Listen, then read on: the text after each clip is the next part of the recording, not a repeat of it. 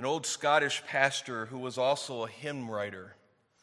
He lived from 1808 to 1889, wrote these words on the topic of endurance in difficulty. The road to the kingdom is not so pleasant and comfortable and easy and flowery as many dream. It is not a bright, sunny avenue of palms. It is not paved with triumph, though it is to end in victory. The termination is glory, honor, and immortality. But on the way, there is the thorn in the flesh, the sackcloth, and the cross. Recompense later, but labor here. Rest later, but weariness here. Joy and security later, but here, endurance and watchfulness. The race, the battle, the burden, the stumbling block, and oftentimes the heavy heart. End quote. It was right in the 1800s, and it's right in 2023, as far as I can tell. It's a hard journey. It is a war. It is a battle. There is a yoke involved. But by God's grace, his, the burden and the, the, uh, the yoke of Christ is easy. His burden is light because how he sustains us and walks with us. But that doesn't take away from the fact that it's a hard journey to heaven. It's a hard journey to the end of the story where there's glory. That's why we're thankful for passages like 2 Peter chapter 1 verses 3 through 5. I know you're familiar with them, but I want these words in your mind as we start this evening. Go back to verse 2 Grace and peace be multiplied to you in the knowledge of God and of Jesus our Lord, seeing that his divine power has granted to us everything pertaining to life and godliness through the true knowledge of him who called us by his own glory and excellence. For by these he has granted to us his precious and magnificent promises, so that by them you may become partakers of the divine nature, having escaped the corruption that is in the world by lust. Now, for this very reason also, applying all diligence in your faith, supply moral excellence, in your moral excellence, knowledge, in your knowledge, self control and in your self control, perseverance, and in your perseverance, godliness, and in your godliness, brotherly kindness, and in your brotherly kindness, love. For if these qualities are yours and are increasing, they render you neither useless nor unfruitful in the true knowledge of our Lord Jesus Christ. It's hard to stop reading there. It is a reminder as we launch out into this fifth part of our series this evening that God has made promises to all of us for this long journey where we must have endurance through difficulty. But it's through these difficulties that we see godliness and faith and knowledge and moral excellence and self control and perseverance and brotherly kindness and love take shape in our lives. As a matter of fact, reading these verses, we don't get to develop any of those virtues outside of difficulty. But in the midst of all this, and at the, at the front of, the, of this text, we're promised no matter what we're going to go through, we'll have what we need in the promises that we have in Christ, the promises we have in His Word. This is one of the main passages, as you know, that, that presents to us the beautiful doctrine of the sufficiency of Scripture. We'll never know anything, any, any trial in this life that we are not completely equipped for uh, from a spiritual perspective. It's what Paul agrees with in 2 Timothy chapter 3 verses 15 through 17. Timothy, from childhood you've known the sacred writings which are able to give you wisdom that leads to salvation through faith, which is in Christ. Even beyond that, all scripture is inspired by God and is profitable for teaching, for reproof, for correction, for training in righteousness. Scripture makes a clarion call reminding all of God's people, all of the called, all of the regenerated, that His word will be enough for you no matter what you face. Watch this, without exception. And again, my definition of sufficiency is God's word alone is enough to address any spiritual need in any person in any generation without exception.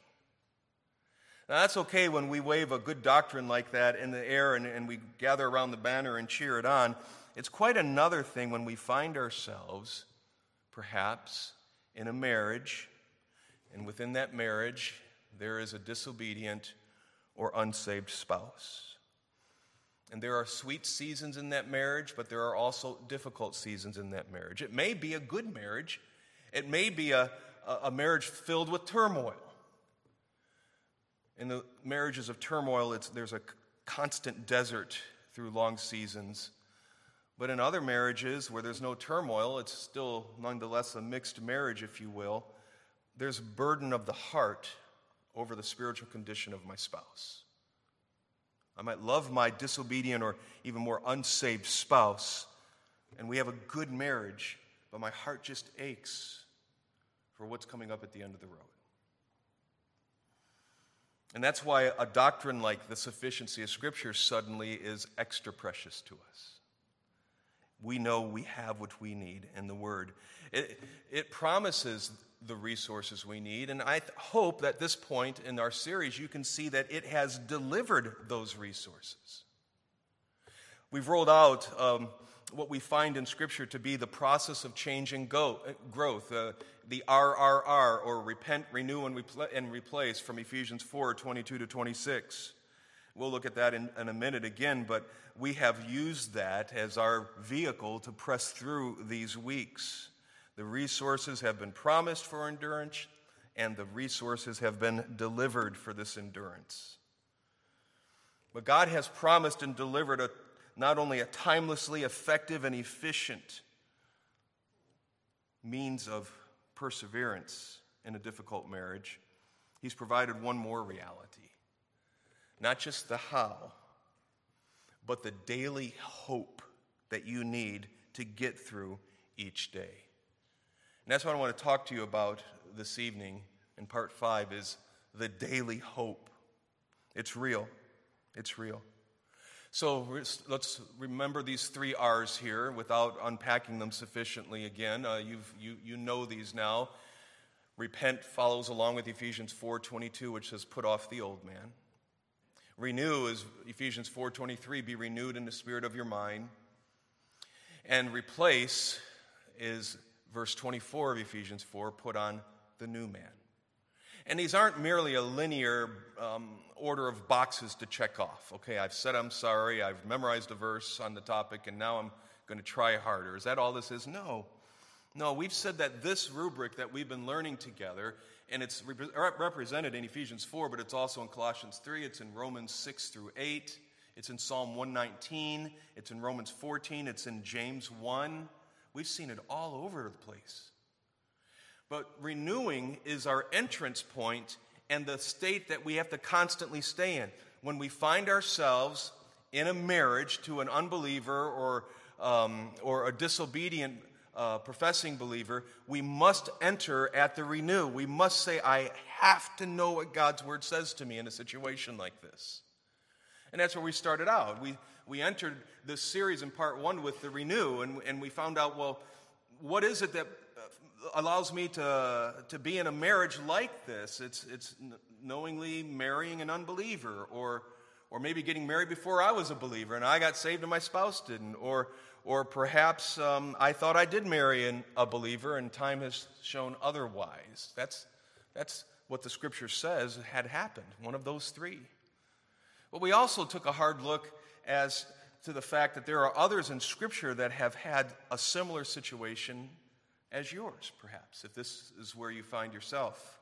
We didn't stop off at Solomon or Isaac, um, uh, but we did stop off with a lady named Abigail and her husband named Fool, Nabal. And suddenly, though it was a hard story, but it was a story of rescue for Abigail eventually, um, we found out that there were other people that were suffering like we are. And, and suddenly, as we got into Scripture, we started getting glimmers of hope that we're not alone in this. And, and we understand how we got here. And, and the way Scripture describes it is, is we find ourselves saying, Yes, that's where I am. And just that gives hope. And then we started asking questions well, what must I repent of? And we, what must I put off if I'm in a marriage like this? And we saw two main headings I must put off manipulation, and I must put off nagging. I, I don't withdraw or withhold things from my spouse in protest in order to manipulate them to come my direction on the religion stuff. Nor am I supposed to be nagging them, and Peter was very clear in warning us about that in 1 Timothy or 1 Peter 3, 1 through 6. Those need to be repented of, and sometimes maybe often. We only know that because our mind's being renewed, and Scripture addresses it.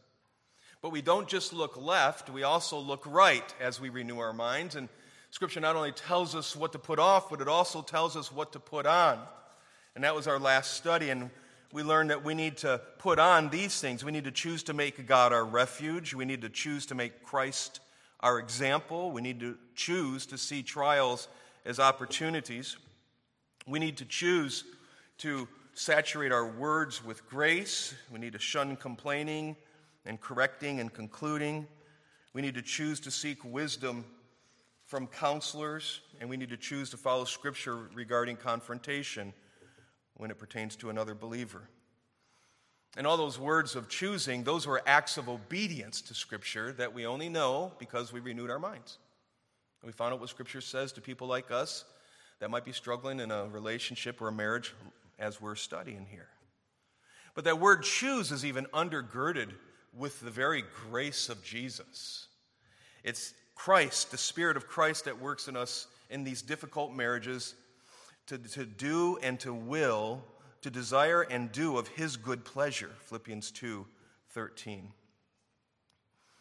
So that's where we've been. This rubric has proven itself sufficient for us. And it's not one and done.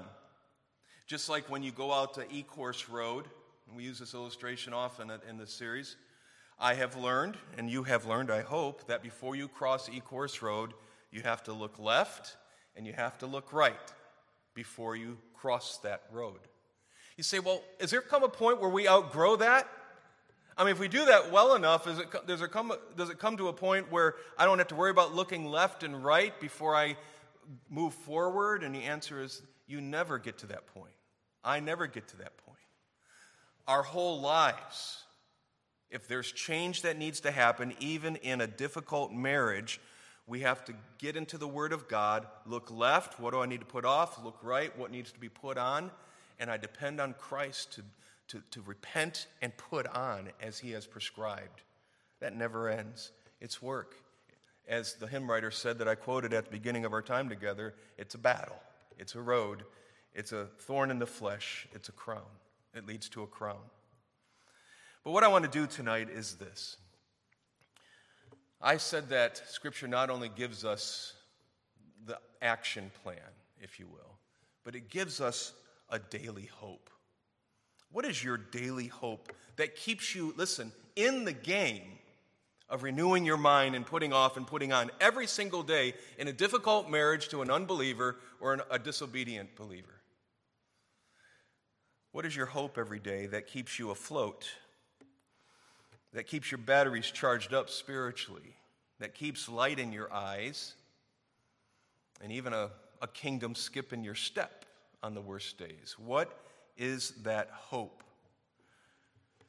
And that's what I want to give you this evening. And as you can tell from the outline, it's not a long one.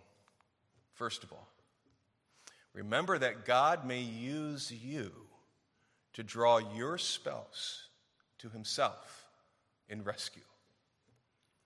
God may use you to draw your spouse to himself and rescue. You say, well, we've already been married 20 years, 30 years, 50 years.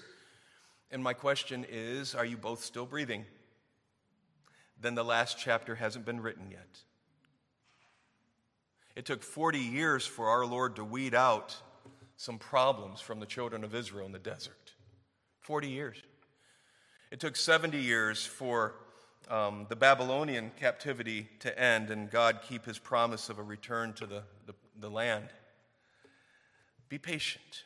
It's hard. But who knows what this story is going to end up like? God may use you to draw your spouse to himself and rescue. I want you to write a couple verses down for this. I'd like for you to turn to them with me. 1 Corinthians chapter 7. it's time again for us to look at this passage 1 Corinthians chapter 7, verses 14 through 16. It's here that Paul is writing to those who are married to an unbelieving husband. As a matter of fact, let's, stop, let's start reading in verse 12 of 1 Corinthians chapter 7, reading through verse 16. But to the rest I say, not the Lord, that if any brother has a wife who is an unbeliever, and she consents to live with him, he must not divorce her. And a woman who has an unbelieving husband, and he consents to live with her, she must not send her husband away. For the unbelieving husband is sanctified or set apart. There's, there's a point of holiness in that marriage. Think of it that way. The unbelieving husband is sanctified through his wife, and the unbelieving wife is sanctified through her believing husband. For otherwise, your children are unclean, but now they are holy. Yet if the unbelieving one leaves, let him leave. The brother or the sister is not under bondage in such cases, but God has called us to peace. And let's listen to verse 16. A lot of people want to stop reading at verse 15. They have their out. That's why I'm grateful for the next verse. For how do you know, O wife, whether you will save your husband? Or how do you know, O husband, whether you will save your wife? What does it mean, sanctified? This home, even the children are affected with holiness. The, the unsaved spouse is affected by holiness, sanctification. What does that mean? It means as long as this marriage stays intact and the unbelieving spouse is willing and desirous to stay, and that unit stays intact, then there is a projection of heaven in that home, and it's you, the saved spouse. You are that source of light. And Paul's saying, keep your unsaved spouse and your, your children as close to that light as possible so they can see, so they can watch, so they can take in the holiness of God and the holiness of Christ that's being lived out through you. It kind of reminds me of the Sermon on the Mount in Matthew chapter uh, 5. Let your light so shine, listen, before men so that they will observe your lives, your good fruit, and glorify your God, your Father who is in heaven. Remember that God may use you to draw your spouse to himself in rescue. A couple more passages to jot down for this one Colossians 4, verses 5 and 6. Paul says, Conduct yourselves. Now, you're going to think these are talking about, this is, these words are talking about unbelievers out there, outside of our gathering in our neighborhoods and cul-de-sacs, but bring it home to your house if you have an unsaved spouse. Read these verses that way as well. Conduct yourselves with wisdom toward outsiders. You may be married to an outsider. Making the most of the opportunity, let your speech always be with grace, as though seasoned with salt so that you will know how you should respond to each person, including the outsider that's on the other side of the couch. Applies to that. Let me give you another verse to consider 2 timothy chapter 2 you say what if what if i'm married i don't know if he's an unbeliever he professes or she professes to be a believer but they seem to be disobedient there was a point where they connected and identified with the church, but now they no longer do. What about that? Well, first of all, time will tell if they're truly a believer or not, but even professing, I think that there are a few verses here in 2 Timothy 2 that will give you hope. Verses 24 to 26 of 2 Timothy 2. Listen to this. The Lord's bondservant must not be quarrelsome. Sounds like don't nag and manipulate, right? The Lord's bondservant must not be quarrelsome, but be kind to all able to teach, patient when wronged, with gentleness correcting those who are in opposition, even if they're on the other side of the couch. If perhaps, listen to this, God may grant them repentance, leading to the knowledge of the truth. And they may come to their senses and escape from the snare of the devil, having been held captive by him to do his will. Those are words of hope. Those are, those are words of assignment for you. If you find yourself in a marriage like this, those are words that teach you how to pray. Lord, would you give repentance to my wife? Would you give repentance to my husband? Because unless you grant them that repentance, it won't happen and they won't come to the knowledge of the truth. As of right now, Lord, the one I dearly love needs to come to their senses. They are in the snare of the devil and they can't escape in their own power, and they're being held captive right now by Satan to do his will. Teaches you how to pray. In 1 Peter, we came across an interesting phrase about those unsaved that persecute you. And in some cases, that may be a spouse. And it might not be a, a forceful persecution, but it could be making life difficult for you. And Peter wrote about the day of visitation. Remember that? What's the day of visitation? Why should that keep us in the game against or with unbelievers? That day of visitation is not when God comes to get the bad guys. That day of visitation, we discovered in our study, is when God comes and visits them with salvation as he visited you. And on that day of visitation, they will point to you and say, It was because of your consistency and grace in spite of me. That's what God used to bring me to himself. It was in 2004 I met Steve at the church I was pastoring in Winston-Salem.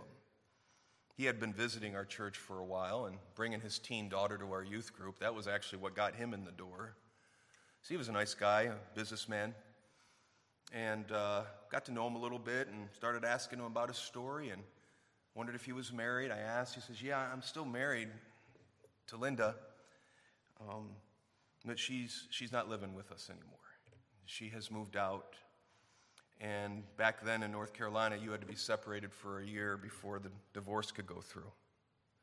And she's leaving us. And she says she's a Christian, but she doesn't have too many passions in that direction right now, let's just say. So I'm trying to do the best I can with my daughter, bring her to your youth group. She loves it. And, and, uh, and that was the story. And my, my, my heart just went crack. What can we do to help Steve? And Steve kept coming, good, good consistent uh, attendance, and he was serious about growing in the Lord. And I approached him one day. I said, Steve, okay, I want to go for your wife. I want us to go after her. And he looked at me like, you got to be kidding on one hand, but, but kind of like shocked and with joy on the other. He says, Really? I mean, you're willing to try that? I said, Well, I mean, I can't do anything. I can't change anyone's heart. I can't even make my dog come in at night, right? But I think um, it would be the right thing to pursue and see what happens. He says, Okay, I'm in. How are we going to do this? I said, I need you to join the church. That's the first thing we need. He says, Well, I mean, okay, that was, that was kind of subtle. I said, Because I, I need you to join the church and get in covenant with us here because I'm going to need to ask you to do some really hard things over the next few months, if she'll even come in and talk with us. And I need to, quite honestly, Steve, have the leverage of church discipline with you. I don't have that right now with the church. He says, All right, I'm in. He joined the church. And then I said, well, Here's how this is going to have to work out, Steve. I said, I'm going to start working with you and discipling you one on one and I'm going to come after some things in your life that really need to be put off and put on, and all this stuff we've been talking about on a personal level. He says, What about my wife? I says, Well, we have to do this first. We need to, we need to demonstrate over time that God's changing you, and things in your life that was a real turnoff to her and, and her excuse for leaving. He said, All right, I'm in. And, and I'm telling you, he was a model counselee. Um, you don't always get those. You get a lot of people that want agreement, but they don't want counseling. He wanted counseling. And we went to work and he started changing. I said, okay, after a few, uh, a little bit of time had passed, I says, it's now time to reach for Linda. Here's what, here's what we're going to do. Um, I need you to approach her this week because they had some contact with each other across town. I, and tell her you've been in counseling and that there's been some change in your life. And that I told you to ask her to come to a meeting because You're telling me you're doing a lot of changing, but I need someone that will cross examine you that knows you well. And he did that. And you know, Linda perked right up and said, I'll be at the next meeting. When is it? Of course, I'd love to cross examine you. You're, you're, uh, you're a difficult person. And I want someone else to know this about you. And she came to that meeting. Man, I had the chairs set up when she came in with him, and, and she took the other chair literally and turned it with her back more towards her husband than towards me and Lori. And, uh, and that, that body language was saying a lot about that day. But you know what happened over the course of the next few weeks and months? She could not deny the change of Steve's life. You remember this? She couldn't re- deny the change in Steve's life. And Steve did drop the ball in the middle of this. He wrote me an email about her and about me um, as far as, co- as counselor and her as far as there's no hope that she'll change. And on the day of our next counseling session, I called him and I said, Steve, tell Linda not to come to our session today, but you still come. And when he came in, I handed him his email I printed out. I said, I want you to read this out loud to me and my wife. And he read it out loud and he was crestfallen. He said, I, I understand how that landed. That was wrong. That was sinful. And his wife learned that I came down on his chest with two feet that day and he repented. He was reconciled. And his wife's just like watching him change. Who is this guy? And little by little, she started visiting our church. Little by little, they'd at least sit on the opposite sides of a pew and then with their daughter between them, but eventually, daughter's off somewhere and they're sitting together. And one of the last things I, I was blessed to do before I left there to move to Virginia Beach, I mean, literally weeks before that move, is I got to renew their vows. They wanted me to do that. And you know what? Shortly after I went to Virginia Beach, they entered ministry. And they not only reconciled, it was a lot of work. We had to work through a lot but they not only reconciled, but they ended up going into ministry together, and they were on Dave Ramsey, in Dave, Dave Ramsey's ministry, working with him. What happened there? Steve wasn't perfect. Steve struggled. But you know what? At some point, Steve remembered that God may use him to draw his spouse to himself for rescue. You don't know if that's your story, too. If at all possible, keep that holiness that spot of heaven's light in that marriage. If you say, Well, how long? I'll say, Are you still breathing? Second, for your daily hope, remember this. Remember that God is preparing you for unique ministry.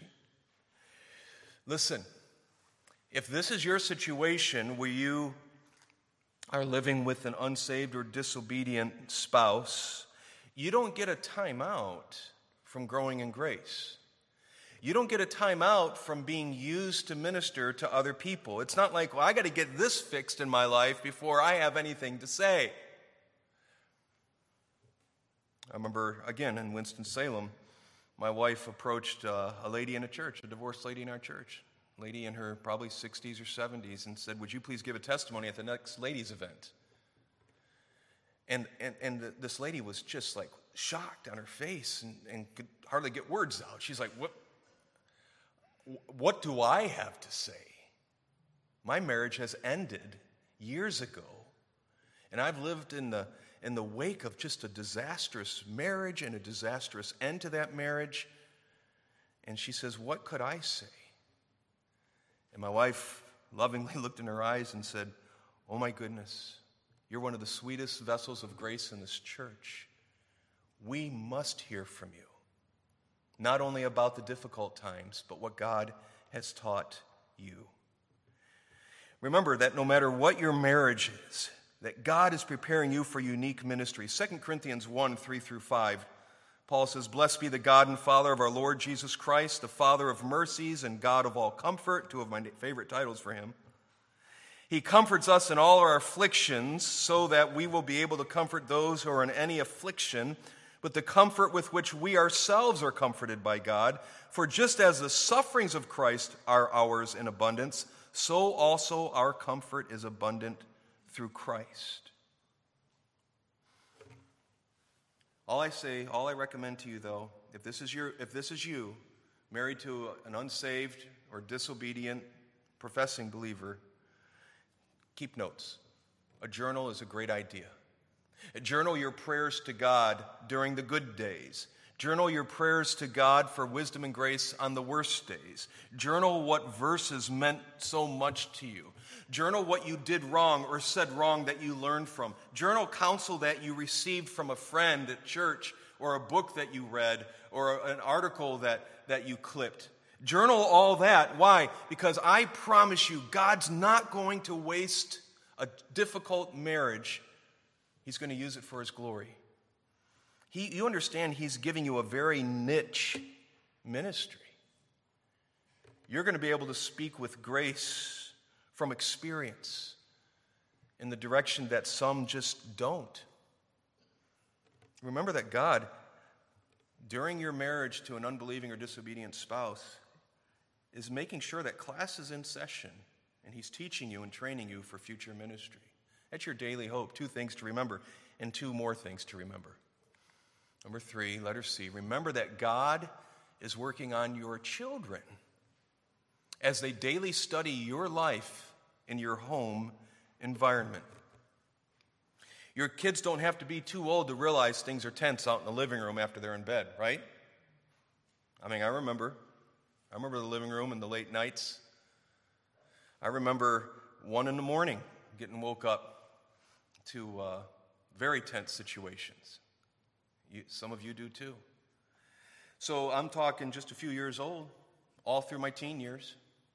And you know, even as I was in my teen years in the home with two parents that loved me and provided, it was never in danger that way. But uh, my older sisters, one 10 years older and one 15 years older, approximately, they were out, they were married, they were already in life, but they had an ear back at home too, continuing to, to understand how things were at times with mom and dad. When I say children here, I'm not just talking about the young ones, I'm talking about the adult ones that have moved out that are very much aware how things are in the marriage home. Here's what I want you to do remember that God is working on your children, young or already adults, as they study your life in your home environment on the best of days and on the worst of days. It, kind of puts new weight in Ephesians 6 4. Fathers, do not provoke your children to anger, but bring them up in the discipline and the instruction of the Lord. That's not just directed to fathers, it's not like mothers aren't involved. Fathers were to take the lead, moms were to be involved in this as well. Sometimes fathers would be uh, plural to, to capture both parents in these injunctions.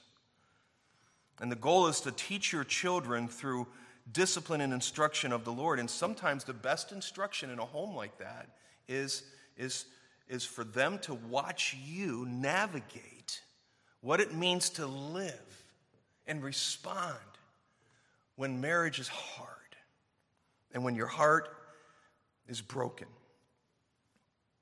They're watching and they're learning, not just for their own life, but their future or present marriage as well. This is my story with my mom. Um, loved my dad, he loved me, he loved my mom. I mean, they stayed together. But um, I would get frustrated too with dad when every night he was drunk. And my friends' dads weren't. And uh, now dad took care of us, and he was kind to my friends too. Please don't get me wrong, and I know this is being recorded and going out. But I knew when it was hard. I knew when mom had tears and was on the phone with friend or another Christian. And that marked me. Because that meant that there was a lifeline coming in, and my mom was reaching for it and staying in the game. And I marked that down for my life. Remember that God is working on your children as they daily study your life in home, in your home environment. Then, one more thing to remember simple outline tonight. Remember that God is putting His grace on display in your life for the world to see.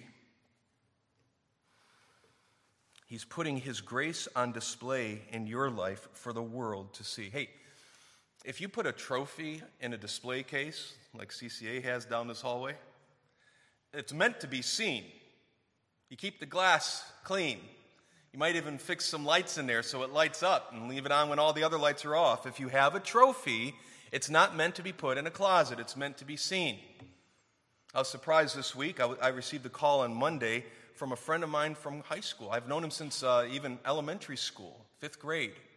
at Springfield Christian Academy out in Clarkston. He now lives in Ortonville.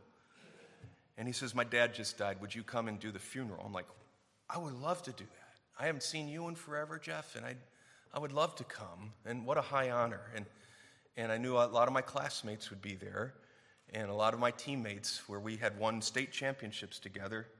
And, and that was all Friday. the viewing was from, from 2 to 7, and then the service at 7 that evening. And, and I got to see a ton of people I haven't seen in decades. We won championships together, and we got trophies together. And when we got our trophies, we put them in a case like you did at CCA. Trophies are meant to be put on display. And I want you to carry the weight of that illustration into letter D. Remember that God is putting His grace on display in your life for the world to see. It means this on paper, your marriage shouldn't work, some would tell you. A believer to an unbeliever or a believer to a, dis- a professing disobedient believer, on paper, that shouldn't work. But for some reason, you don't make sense on a human level, but there's a grace at work in your life that doesn't originate with you, it's from outside of you, but it has not only kept you on the scene and kept you in that marriage, but you have thrived in it and you have grown as a Christian. And that's God making a trophy of His grace in you and putting it on display for others to see. Every trophy, every CCA trophy in that trophy case down there has a unique story, a unique sport, a unique season, a unique year, and unique faces. Every trophy has a unique story, and so does your story have a uniqueness to it in your marriage to an unsaved or unbelieving spouse. This is a daily hope. These four points are daily walking with you, pointing your mind back during the most difficult of days to renewing your mind, putting off and putting on. And a day goes by, and a week goes by, and a year goes by, and a decade goes by. And there's struggle, and there's strain, and there's growth, and there's grace. I want you to listen to one story, and we're finished. This story, I'm going to use the name Susan. This story happened again in Winston-Salem, North Carolina. And I preached this message, this series there. I've been preaching this series for a long time. I originally wrote it to help folks that might be out there like me, just to give them hope. And as I finished this series, I got a letter from Susan. And this letter was given to me in the fall of 2001, over two decades ago, with the promise that I could use this letter anytime I teach this material if it will help to be an encouragement to others. I've changed her name here. It's over two decades ago. You're going to hear of two different marriages. Is her language always precise biblically about what she's going to say here? No, but hear her story. Hear her story. She gave me her permission to use this, so here it goes. And she, she even will refer to the group that's listening to this whenever I read it. In order to get where I am today, I have to go back to when I was saved at 11 years old. My mom was faithful in taking us to church on Sunday mornings. My father was in the Air Force and worked long hours, plus had no desire to go to church. He was at that time unsaved. So the only spiritual growth we got was at church. We did not read the Bible or pray together at home. I was impressed when I met my first husband. He came to church while we dated. He converted from Catholic to Baptist. He was saved and baptized. But a big red flag should have gone up when he said to me a few weeks before we got married, I can't do this church religious stuff, end quote. He did not go after that. But I thought, my love will change him. So I married him anyway. I was 18 and I knew everything. My son grew up as I did, going to church on Sunday mornings, and we did not read the Bible or pray together either. He, was, he professed faith at 11 years old while I was separated from his dad. I am praying today for him to grow spiritually and go to church and find a growing Christian wife. At the time of the writing of this letter, he had walked away as well. It, my marriage, was not a good marriage. He had a quick temper and a lot of intimidation. You will do things only my way. After trying for 12 years and finding out about two girlfriends, I decided to take my son and move out and file for divorce. It was hard, but I felt from God's word I was justified. What a blessing it was, in a way. He, he moved to Illinois, and my son had to go visit, but it was only a few times. I really started to grow spiritually out on my own because I really needed God and I was scared. So when I met, I'm going to use the name Al. When I met Al, I know from his testimony that he professed to be a Christian. It was an answer to prayer because I had begun praying for a Christian husband, but I did not say a growing Christian husband.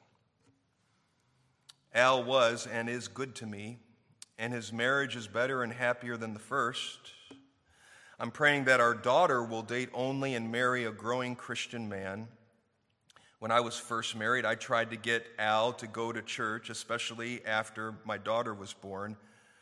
But I quickly learned that bringing it up every week only made us both upset and downright angry. So I knew I had to stop doing that. So I take it to the Lord, as Matthew 7 7 says Ask, and it shall be given you. Seek, and ye shall find. Knock, and it shall be open unto you. God will make it happen if and when He is ready, not me. I was expecting my daughter when I joined Twin City Baptist Church. I really started to grow spiritually, and I began to pray when my daughter was born for her to be saved by age 10. With God helping me bring her to church, not just on Sunday morning, and talking with her at home, and us praying together and reading the Word together. She was saved, professed faith at eight years old.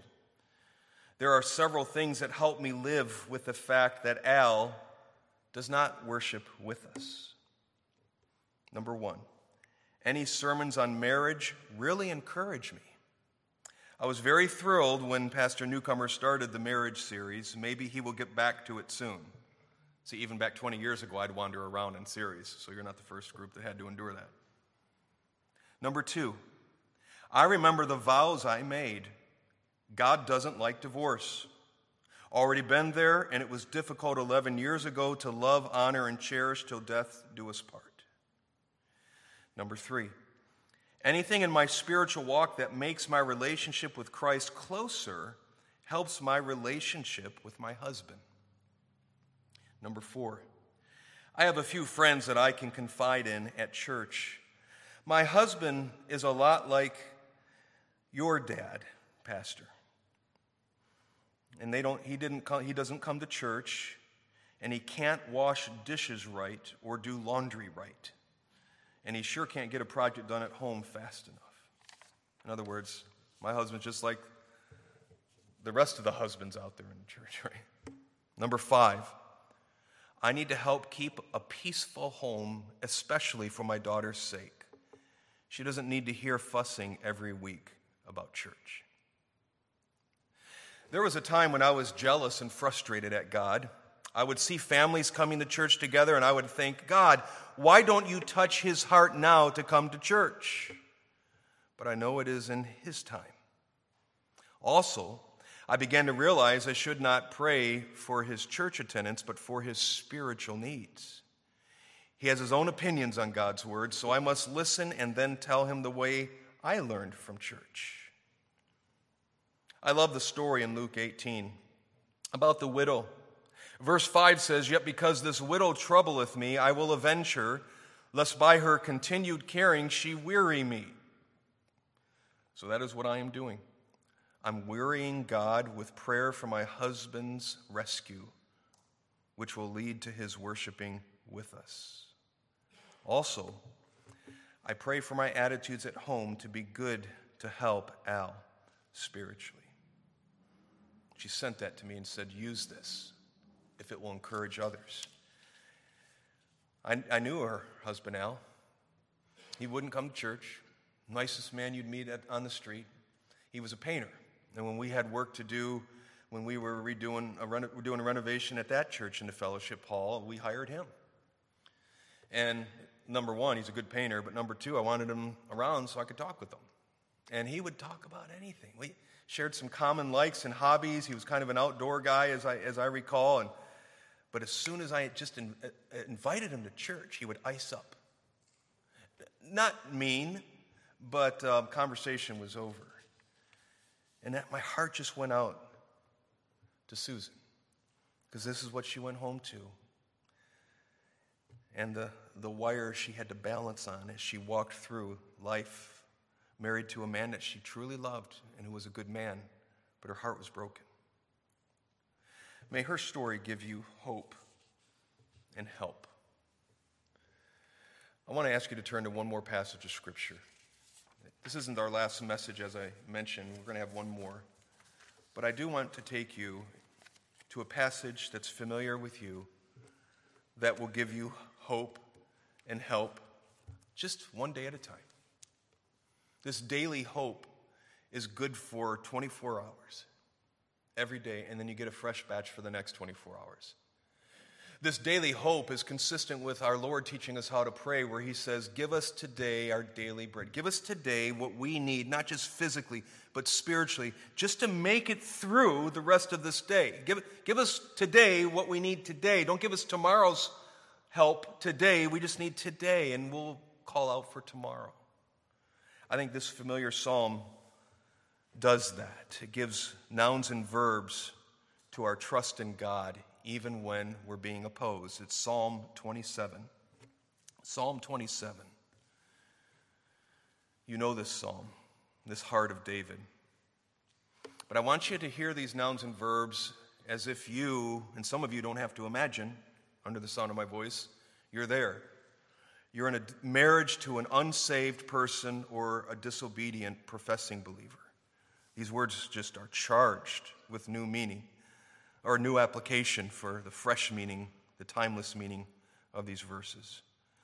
The Lord is my light and my salvation. Whom shall I fear? The Lord is the defense of my life. Whom shall I dread? When evildoers came upon me to devour my flesh, my adversaries and my enemies, they stumbled and fell. Though a host encamp against me, my heart will not fear. Though war arise against me, in spite of this, I shall be confident. One thing have I asked from the Lord that I shall seek, that I may dwell in the house of the Lord all the days of my life, to behold the beauty of the Lord and to meditate in his temple. He says, That's, that's what I pray for. I, I don't pray for the bad guys to get theirs. I pray that I'll see my life and everyone and everything in my life through the lens of the beauty of the Lord. For in the day of trouble, verse 5, he will conceal me in his tabernacle. In the secret place of his tent, he will hide me. He will lift me up on a rock. And now my head will be lifted up above my enemies around me, and I will offer in his tent sacrifices with shouts of joy. I will sing, yes, I will sing praises to the Lord. Hear, O Lord, when I cry with my voice. Be gracious to me and answer me. When you said, Seek my face, my heart said to you, Your face, Lord, I shall seek. Do not hide your face from me.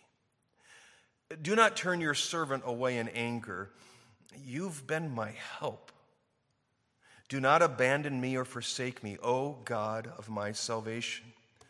For my father and my mother have forsaken me, but the Lord will take me up. Teach me your way, O Lord. Lead me in a level path because of my foes. You might want to write, write out next uh, to verse 11 in the margin repent, renew, replace. Do not deliver me over to the desire of my adversaries, for false witnesses have arisen against me, and such as breathe out violence. I would have despaired unless I had believed that I would see the goodness of the Lord in the land of the living. So wait for the Lord. Be strong. Let your heart take courage. Yes.